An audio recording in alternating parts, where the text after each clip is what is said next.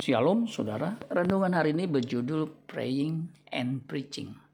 Markus 1 ayat 35 sampai 39. Pagi-pagi benar, waktu hari masih gelap, ia bangun dan pergi keluar. Ia pergi ke tempat yang sunyi dan berdoa di sana. Tetapi Simon dan kawan-kawannya menyusul dia. Waktu menemukan dia, mereka berkata, "Semua orang mencari engkau." Jawabnya, marilah kita pergi ke tempat lain, ke kota-kota yang berdekatan, supaya di sana aku di sana juga aku memberitakan Injil. Karena untuk itu aku telah datang. Lalu pergilah ia ke seluruh Galilea dan memberitakan Injil dalam rumah-rumah ibadat mereka dan mengusir setan-setan. Lembaga Alkitab Indonesia LAI memberi judul perikop ini Yesus mengajar di kota-kota lain.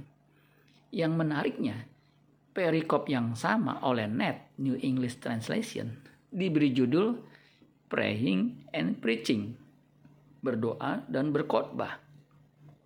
Sebelum Kristus mengajar dan memberitakan Injil, ia selalu berdoa terlebih dahulu. Doa dan penginjilan tidak bisa dipisahkan. Hal yang sama dilakukan oleh Paulus. Itulah sebabnya ia meminta jemaat yang dilayaninya agar mendoakan pelayanannya.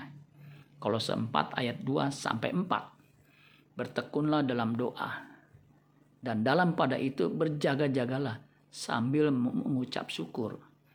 Berdoalah, berdoa jugalah untuk kami supaya Allah membuka pintu untuk pemberitaan kami sehingga kami dapat berbicara tentang rahasia Kristus yang karenanya aku dipenjara dengan demikian aku dapat menyatakannya sebagaimana seharusnya.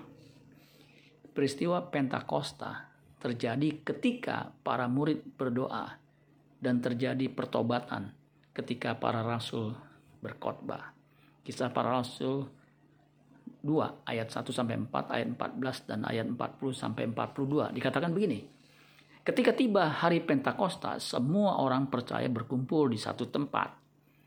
Tiba-tiba turunlah dari langit suatu bunyi seperti tiupan angin keras yang memenuhi seluruh rumah di mana mereka duduk. Dan tampaklah kepada mereka lidah-lidah seperti nyala api yang bertebaran dan hingga pada mereka masing-masing. Maka penuhlah mereka dengan roh kudus. Lalu mereka mulai berkata-kata dalam bahasa-bahasa lain seperti yang diberi diberikan oleh roh itu kepada mereka untuk mengatakannya. Ayat 14, maka bangkitlah Petrus berdiri dengan kesebelas rasul itu dan dengan suara nyaring ia berkata kepada mereka, Hai kamu orang Yahudi dan kamu semua yang tinggal di Yerusalem, ketahuilah dan camkanlah perkataanku ini. Ayat 40, dan dengan banyak perkataan lain lagi ia memberi suatu kesaksian yang sungguh-sungguh dan ia mengecam dan menasihati mereka. Katanya berilah dirimu diselamatkan dari angkatan yang jahat ini. Orang-orang yang menerima perkataannya itu memberi diri dibaptis. Dan pada hari itu jumlah mereka bertambah kira-kira 3000 jiwa. Mereka bertekun dalam pengajaran rasul-rasul dan dalam persekutuan dan mereka selalu berkumpul untuk memecahkan roti dan berdoa. Bagaimana pola pelayanan gereja Anda?